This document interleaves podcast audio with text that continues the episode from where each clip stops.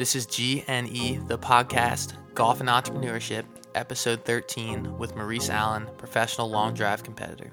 I knew ultimately at the end of the day I was called to do something so, so, so much bigger. And I just never gave on, up on that, no matter how hard it got, no matter what people thought that, oh, there was no way and this is a dead end and you just need to give up and you need to find something else to do. So when you feel as though you're called to do something, when your gut feeling tells you that you're bigger and better than where you are at that moment, you need to give it everything that you have and understand that it's not always going to be a bed of roses on that journey. But when you get to the point where you're starting to reap the benefits of it, you'll you'll truly have a greater appreciation for it, and that's why I absolutely love this game of golf. Welcome back to G and E, the podcast, Golf and Entrepreneurship. This is episode 13, and my name is Ryan Walker, and I'm your host and the founder of GNE Magazine. GNE, the brand, is dedicated to all things golf and entrepreneurship. We are talking to people who are taking their passion for golf and they are turning it into their career and doing so in amazing ways. And today we have on an amazing guest. His name is Maurice Allen, and many of you may know Maurice. He is a world long drive competitor. He has an incredible amount of accomplishments in the sport. He is a 2016 Volvik Long Drive European Tour champion, uh, being ranked number one in the European Long Drive. And he's also doing other great things in the sport. He is highly involved with the Boys and Girls Club of America, being appointed ambassador of golf. And overall, is just doing great things for the sport and has worked incredibly hard to get to where he is today. And so, everyone, I'm really looking forward to you guys to, you know, hear Maurice's story and learn more about him. So, welcome to the show, Maurice. How you doing today, man? I'm doing well. Thank you guys for having me on the show. I really appreciate it. Of course, man. So, uh, usually, how I like to start off these interviews is we kind of dive into a little bit about your background. So, do you mind uh, taking a second to tell our audience a little bit about yourself and kind of how you got to this point of where you are today? Yeah, sure. Um, by trade, I guess I'm a track and field athlete. Um, I played every sport that you can think of football, except for basketball, but football, track and field, soccer, volleyball. Uh, I had a few stints in uh, a few other sports, but those were the big things that I did. Um, try, uh, golf came really out of nowhere. I had a friend of mine who owned a uh, golf sport, golf store, uh, golf etc., which is similar to a Edwin Watts in the South. It went out of business uh, quite a few years ago, and he bet me I wasn't athletic enough to the golf ball and hit a seven iron, 230 something yards, and the rest of it was history. He told me I need to go try this long drive thing out. I had never, ever, ever heard of it. If you look at some of my other interviews online, I always talked about how when I looked it up, I was like, oh man, these guys have to be on steroids because hitting the ball 400 and some odd yards was absolutely something that I had never, ever, ever heard of. And I made a comment. I was like, oh, well, I'm one of those steroid guys now. But what I was saying was that I'm one of those guys who hits the ball in absolutely unrealistic distance. And it's, um, it's definitely a joy for me. It gives me a platform to try to raise a lot of social awareness issues that I think a lot of people overlook. Uh, so that's just that's just a big part of it for me. But it literally started with a bet. I didn't play high school golf. I didn't play junior golf. I didn't play you know collegiate golf. Any of those things. I wasn't on somebody's team growing up. So uh, my dad tried to introduce me to the game as a kid, but not something that I took serious. I played baseball, ran track, and things like that. So uh, I actually ran track and played baseball, which are both spring sports. So I had enough stuff going on in the spring. So in summer as well, I was also a two two sport athlete in the fall. So no time there either. So I, I really wasn't looking for another sport. It's not something that I did or even picked up. It uh, where I grew up, it really wasn't cool to play golf either. So that obviously didn't help me try to pick it up or pursue it on a serious level uh, or on any level at all. Gotcha. Where'd you grow up? I grew up in um, pretty much the west side of Orlando, a place called Pine Hills, Florida. Uh, it, yeah, it's, it's the northwest side of Orlando. All right, cool. And so you grew up basically playing, you know, every sport out there. Did you end up going to college and playing anything? Yeah, uh, I went to Florida A&M. I went to well, I went to USF first, then transferred to Florida A&M played football as well as ran track collegiately. Uh, baseball came later on, had some tryouts for major league teams and things of that nature. Uh, my whole sports career has solely been based around speed. That's been the big thing for me, and that's what got me to play the different sports at high levels. Obviously, that's one of a major component when you look at long drive. Swing speed is the big thing. So speed and just in a different way. But speed is what is the one thing that separates long drivers from the rest of the golfers would be swing speed. So that was something over time that I I had a natural knack for speed, obviously, but the golf swing is something completely different. So you have to find a way to build your swing speed, but also find the control and find the swing that's necessary to compete at a high level of long drive where you take the spin off the ball. You can try to minimize, I wouldn't say eliminate, but minimize side spin as much as possible uh, to hit the ball and keep it in the grid. Yeah, I mean, I agree. I grew up playing baseball, and the golf swing is a completely different animal. And you know, I mean, speaking of speed, did, uh, did I read it correctly? You had the Guinness World Record for was it golf ball speed or swing speed? Which one was it?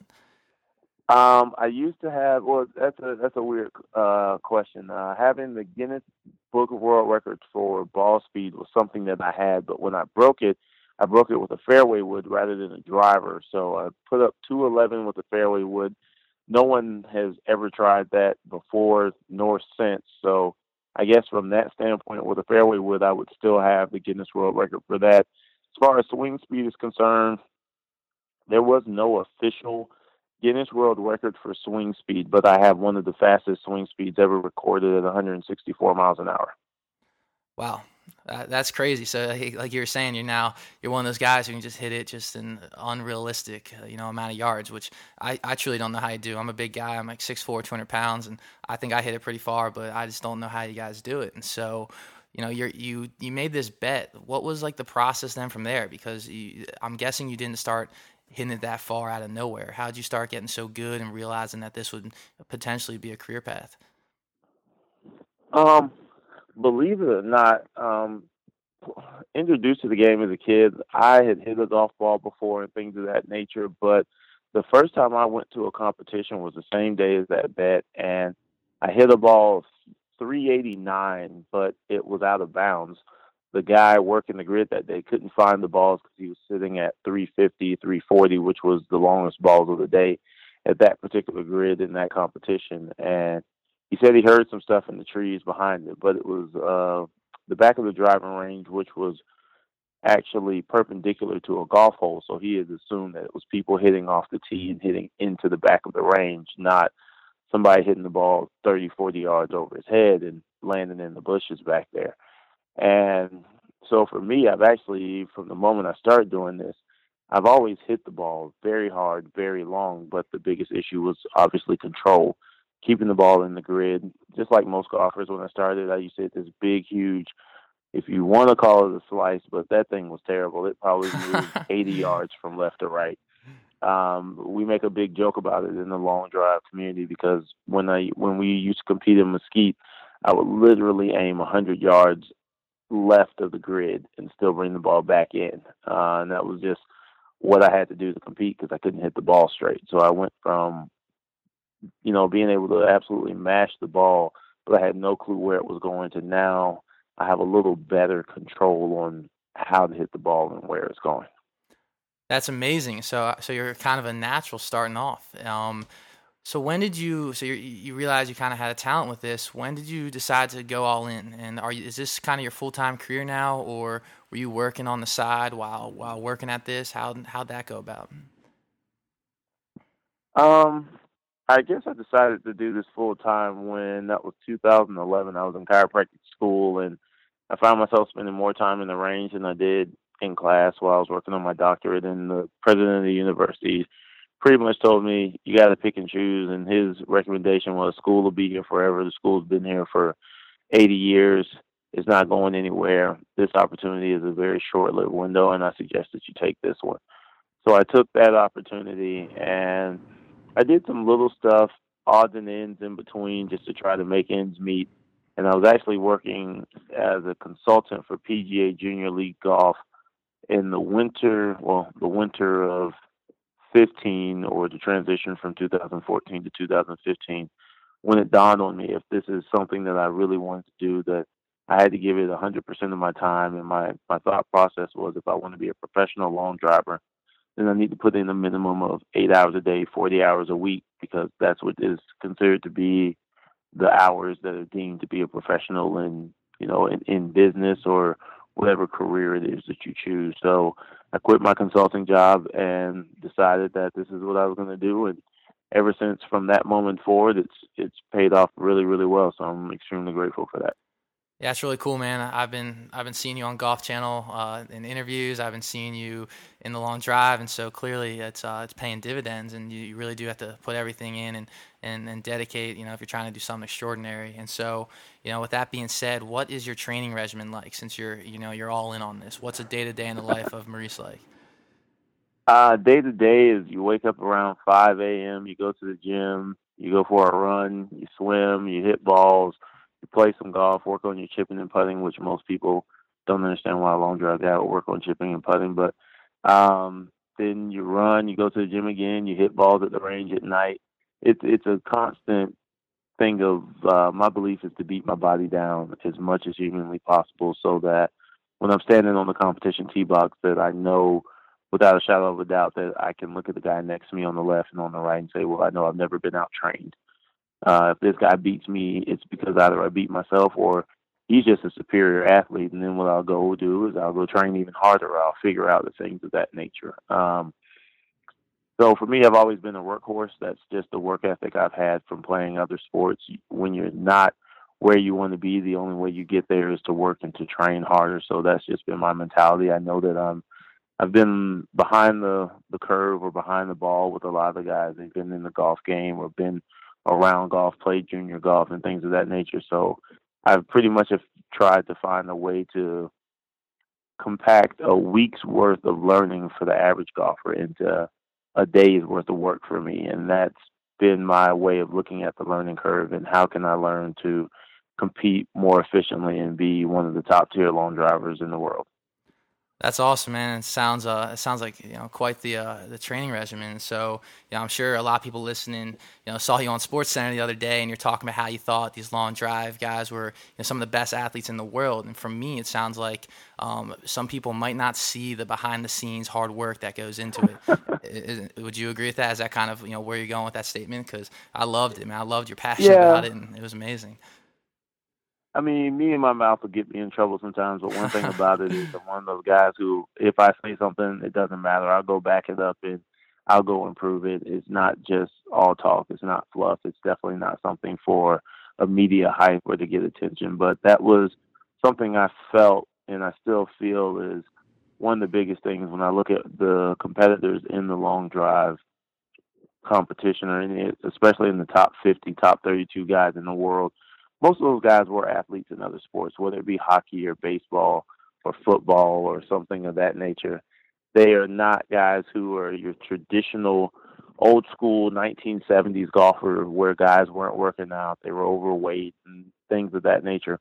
When you look at golf, it really changed with the Tiger Woods era when he became more, he required golfers to be more athletic, golfers to be more cut, golfers to be more toned, more physically fit and in shape, not just a guy who's smoking a cigar, drinking a brandy, walking around the golf course. Uh, if you look at the early pictures of Rory McIlroy, he was a chubby kid out there playing golf. you look at him now, and he's he's he's in shape and he's jacked up. Uh, probably, if you look at Dustin Johnson, he was a multi-sport athlete. Rickie Fowler was a multi-sport athlete. Jordan Spieth, baseball um, player. Yeah, Jordan Spieth if you look at Cabrera Bello, he is probably a. I've seen him work work out while we were in Dubai, and he is an absolute monster in the gym. So I think a lot of people discredit not only long drivers but golfers as well because they they think that it's a game, and what golf really is, while it is a game, it's also a sport. It's physical chess.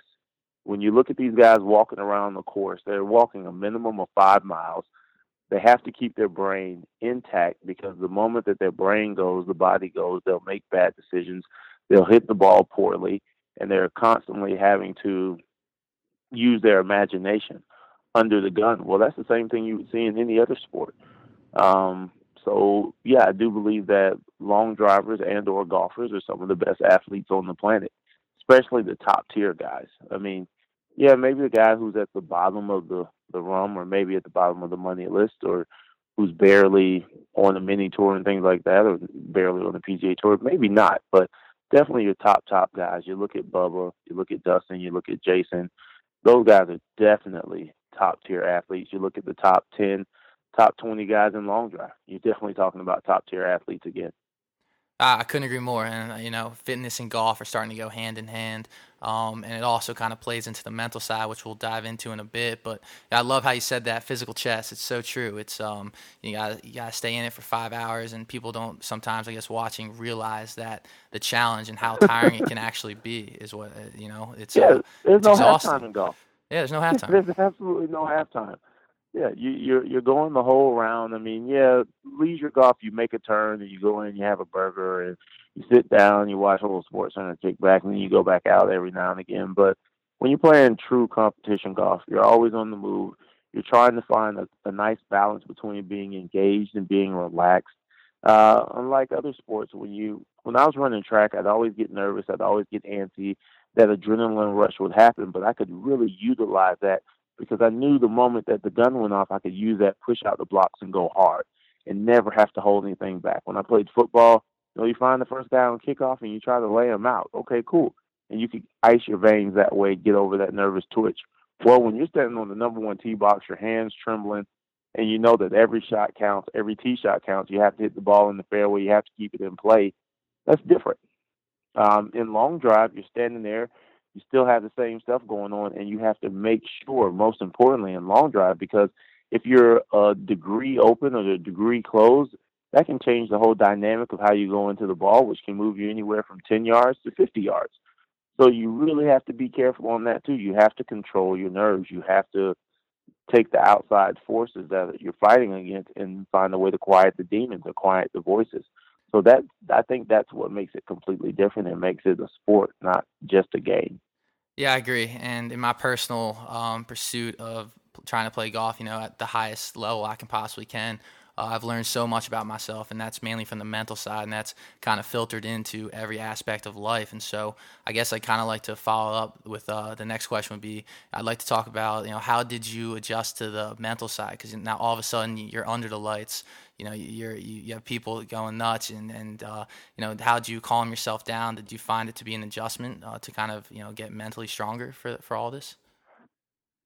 It's still an adjustment. I mean, if you look at me in the first round on the Golf Channel last week versus the second round. The second round, I was still rushed. Um, that was because I wasn't able to get truly comfortable on the box. Uh, the first round, I was in my element, laughing, joking, had, cutting it up with Glenn. We had a great time on the box, but I was able to keep it together. Um, so for me, it's, it's a serious adjustment. And the bigger part of it is probably because the long drive formats are different when it's televised versus when it's not. When it's not televised, it's eight balls. When it's televised, it's four and four. So that's a different time schematic that you're looking at, how you get to go into it, and things of that nature.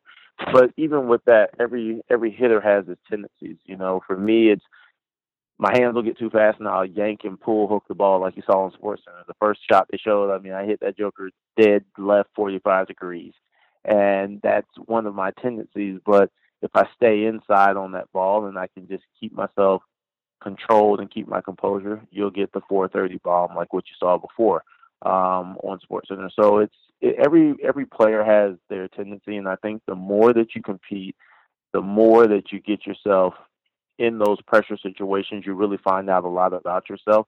It, it's like being a rookie at Augusta versus a guy who's been there 10 years. You're like, all right, well, I know the pin's over here, so this is just what I'm going to do, or this is something that I have a problem with. I've had a problem with this. I've seen this shot six or seven times, things of that nature. So the more that you do it, um, the more that you'll really find out about yourself and who you are and what your tendencies are. So for me, it's I've the last two years. Uh, this would be the third year. I've grown significantly just because I've competed so much and I've competed to a place where I go back after the end of all my competitions and I talk with my coach and we do a real review on what were you thinking? What happened here? Well, what did your hands do? What were you feeling? Was your heart rate up? Were you able to control your breathing? Were your hands shaking? And, and, and just little small things that you pay attention to. And that's a big thing in golf. It's never the big things, it's really always the small things that sometimes we overlook. And in a life lesson, that's exactly the things that can get you in trouble in life as a whole when you really overlook the small things that you really need to pay attention to. And that could be the difference between winning and losing. Yeah, I couldn't agree more. And you know, you're really pushing yourself to the max, and, and you learn a lot about yourself in the in the process of that. And so, I'm kind of wondering if, for people listening and they're they're hearing about you talk uh, about long drive and everything like that. What is the process like to get to you know where you are today? Because is there like is there minor league long drive tournaments? I saw you had a, a, a time over in Europe playing. What what was it like when you first started to kind of get to this point? So the the uh, sport of long drive has changed significantly. They've uh, now that the Golf Channel owns it, they've rebranded it. They've made it where it's truly something a lot easier to market. Before, any and everybody could show up to all long drive competitions. But now what they've done is they've gone back about two or three years. They've looked at the results, how people have placed. Uh, they've also looked at the fields over the competitions for the last two or three years. They've weighted them based on who was there and things of that nature. And they came up with a world ranking system now, if you're not in the top 50 in the world ranking system, it's very, very hard for you to get into a long drive event that is on the WLDA sanctioned events and tour. They only have one where it was an absolute open event. The rest of them, the easiest thing you can do is you go and you compete in events that are local qualifiers. You pay $40, you hit a few balls. Hopefully, you qualify for the regional. When you get to the regional, you go through the double elimination and you try to get a spot to worlds the more that you do that you'll get more world ranking points and from there you move up the other opportunity is you qualify for world championships you have a great showing at world championships and you'll get points based on your showing which also can get you a higher world ranking um, point value the other thing you can do is you can go over to Europe and do the W. Um, I'm sorry, do the LDET, which is a long drivers European tour, which is a very, very good tour. It's not a D league, it's not a C league or anything like that. It's one of the just just a European tour, and you can go over there and you can compete. And they also give points for the, that event.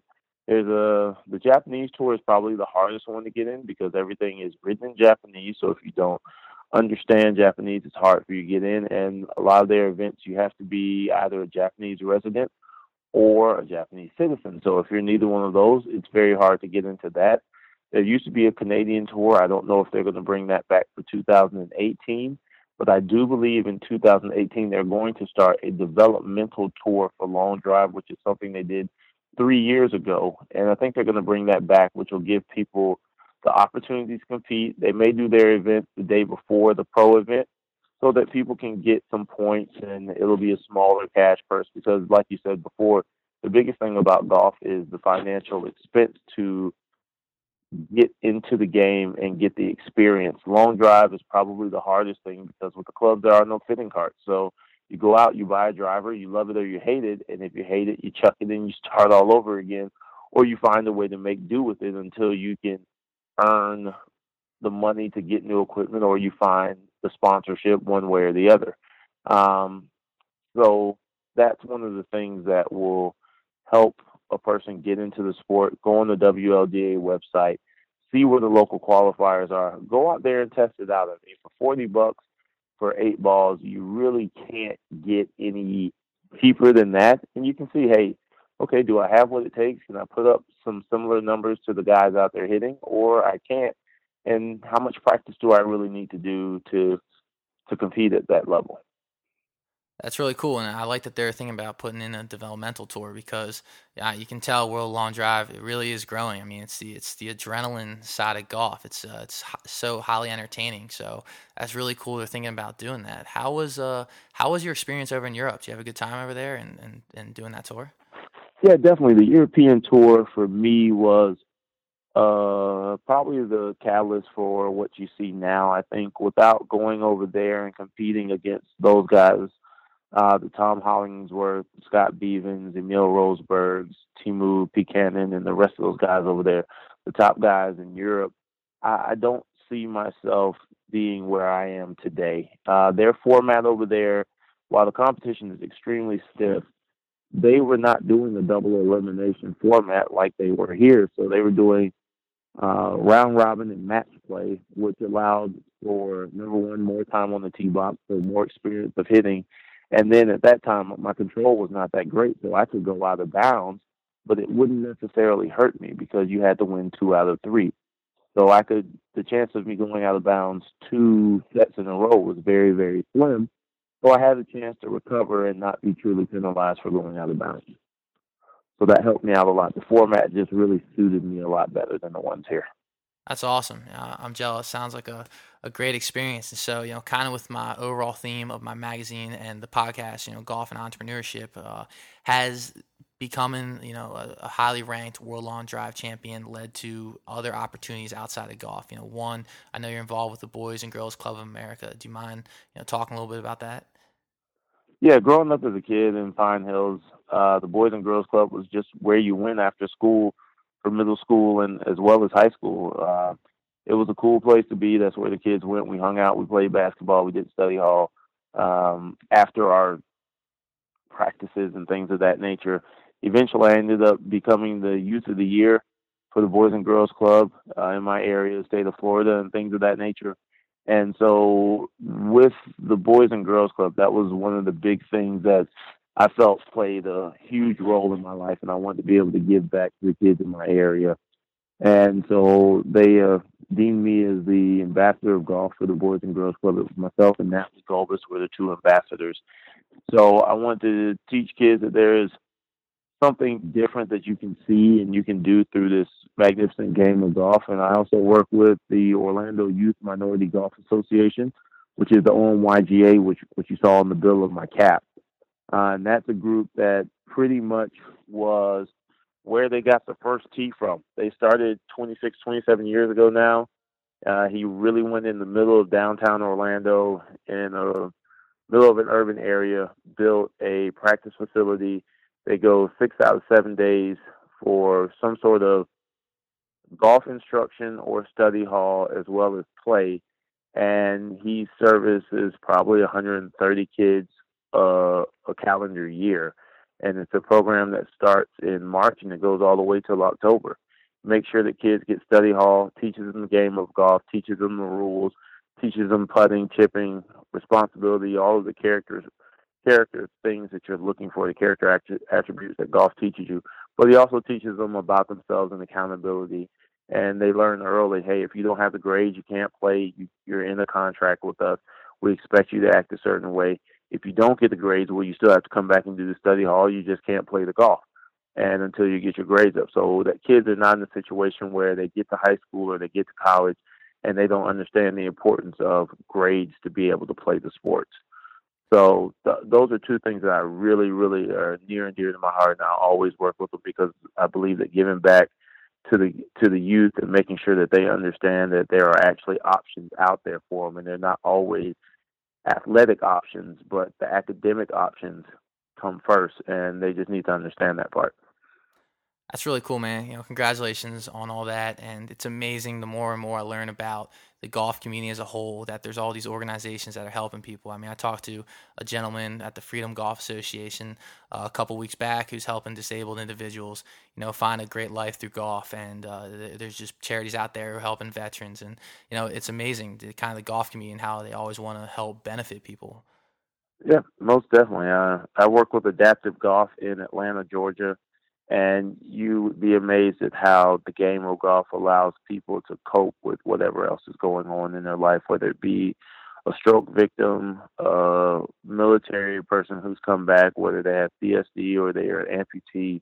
You you just don't know what's going on, and but the game of golf gives people the opportunity to really find a way to change their self confidence and their self image and that's really what a lot of people in this world need at this point is a stronger self confidence and a stronger self image, and golf gives you that. Yeah, I really just couldn't agree with you more. And since we're talking about self confidence, do you have anyone you've looked up to as a mentor, someone that's helped you grow, you know, not only as a person but as a golfer as well? Yeah, I mean, I, my my list of mentors is probably as long as I am tall. Uh, it's it's not one of those things where anybody makes it by themselves. There have been so many people who have helped me along the way and that I've learned from. So I, I really, that's why I always credit the people who I've come across for uh, helping me get to this point because it's definitely not something I did by myself. It's something that I could never have done by myself. And it doesn't matter if it's somebody who helps me with a sponsorship or introduces me to someone who allows me to go and speak to people. It could be just something as simple as the guy who I see at the range who helps me with something small as a grip or a swing when I first started, or watching people on the range and how they move into the ball and picking and choosing little pieces of their swing and things of that nature. But I'm definitely a product of a mountain of mentors, whether they knew it or not. And that's what I'm a product of 110%. That's really cool. And so, are there any you know big lessons you learned along that way? Uh, maybe because I usually like to wrap up these shows with you know a piece of advice that you can give you know not only aspiring you know world long drive uh, champions, but also just kind of anyone you know in golf or in life trying to you know kind of do what they want to do. Yeah, I guess the biggest thing for me was um, you you have to believe in yourself. You have to follow your dream. You have to listen to that voice that's on the inside. I was in chiropractic school. I came from a family where my mom was an engineer and my dad worked as a CEO for the convention center in the hospitality business. So I definitely was not a kid who was struggling or hurting and things of that nature, even though the area where I grew up in, a lot of my friends did have those problems. But as I became an adult, um, I ended up being homeless. I slept in my car for three months and on people's couches and things of that nature because I decided that I wanted to be a professional long driver. And I remember while I was in chiropractic school, I told my friend before I got kicked out of school, hey, I'm not going to be here anymore. This isn't what I want to do. And I was trying to get him, my roommate, to go to do his NFL tryouts, and he wanted to play it safe. But I knew that there was something bigger and better for me, and I just could not give up on that dream. And it had me sleeping in my car. So when people look at me and I'm yelling and I'm screaming at golf balls and I'm hyped up, it's because I remember when I used to go to scramble tournaments and work them and people have me hit balls at the tournament for you know and I'd make 200 bucks or something like that. That was the only time that I could eat when they had those box lunches. I'd stack them up and put them in my car or I'd go to the different golf courses to shower and I'd have to find a way to wash my clothes and things of that nature. But I knew ultimately at the end of the day I was called to do something so so so much bigger. And I just never gave on, up on that no matter how hard it got no matter what people thought that oh there was no way and this is a dead end and you just need to give up and you need to find something else to do. So when you feel as though you're called to do something when your gut feeling tells you that you're bigger and better than where you are at that moment you need to give it everything that you have and understand that it's not always going to be a bed of roses on that journey. But when you get to the point where you're starting to reap the benefits of it you'll uh, you'll truly have a greater appreciation for it, and that's why I absolutely love this game of golf. I didn't have those issues with track and field. I didn't have them with football or any other sport, baseball that I played. I never went homeless. I never starved. I never was sleeping in the car or, or not having money and wondering how am I going to eat or am I walking down the street to practice because I don't have any gas and all these other things with any other sport, but I made those sacrifices with golf, and that's why I absolutely cherish cherish the sport more than anything else I've ever played in my entire life. Wow, that is absolutely amazing. I mean, just congratulations on everything you have accomplished in such a short period of time. It really is incredible and just something to really look up to. And so, you know, it's been an honor to have you on the show and learn more about you. Um, so, what do you what do you have going on in the future? Any big plans coming up with golf and long drive? Um, no, I'm back on the road. We're in uh, Greenville, Tennessee this week, competing on Thursday and Friday. Next week, we're in Memphis. Uh, we're off the following week. Then we're in London. From London, we go to Niagara Falls, Niagara Falls to Denver. So I'm going pretty much every weekend from now until the middle of September, and then I'll get ready to go to Q school and try to do a Japanese PGA or Latin American PGA, something of that nature. Try to get a card, get some status somewhere, and take this thing even bigger than long drive. Oh, that's cool. I didn't know you're actually uh, you're going for competitive golf as well. Yeah, that's amazing. Yep, How long yep. you been doing that? Trying to do. Uh, that's something that's really just started in the last year and a half. I had uh, 2000, I think it was 2012, maybe 2013. I shot the absolute worst score possible. I shot uh, what 215 for two days down the Latin American event had no clue what I was doing. Nerves got me. I remember showing up to the event and asking the guy, "Can we use rangefinders?" And everybody laughed at me. But that was my first competitive golf event I had ever played in my life. I had never played anything else before. They were all just, you know, go out and leisure golf with people. So it was definitely an eye-opening experience, and that was something that really drove me to play better golf. Right now, I'm a .7 handicap. So, I mean, in the last two years, last two and a half years, I went from a 15 to a .7. So, I, I can't ask for anything better than that. Uh, I'm playing really, really good golf, and I want to go and do something bigger, than not so I can have the fame and notoriety of being the long drive guy who crossed over and plays on the PGA Tour or web.com or something like that. I literally want to show people that if you put your mind to something that you can really achieve anything that you want to as long as you don't ever give up. You never know what's right around the corner. That's awesome, man. You know, truly best of luck to you with all your goals that you have set out for yourself. I hope you're able to go out there and accomplish them all. And who knows, maybe someone listening to this interview will get a little motivated to go chase their dreams, see what they can do. Hey, I hope that they do it, man. Thank you so much. People can follow me on Instagram at Maurice Allen 360, on my Facebook, on my Twitter we'll start documenting my journey a lot more, putting out good scores, bad scores, good results in long drive, bad results in long drive doesn't matter. So people can see you have good days, you have bad days, you wake up the next day and you go after it again. Absolutely. Hey, everyone, yeah, give that a follow. Check Maurice out at all his social media. That will also be available in the future coming out uh, with the episode as well. And so, yeah, just stay tuned for that. Maurice, it's been great having you, man. Thank you. Hey, thank you guys for having me on. I really appreciate it. Thanks for the honor.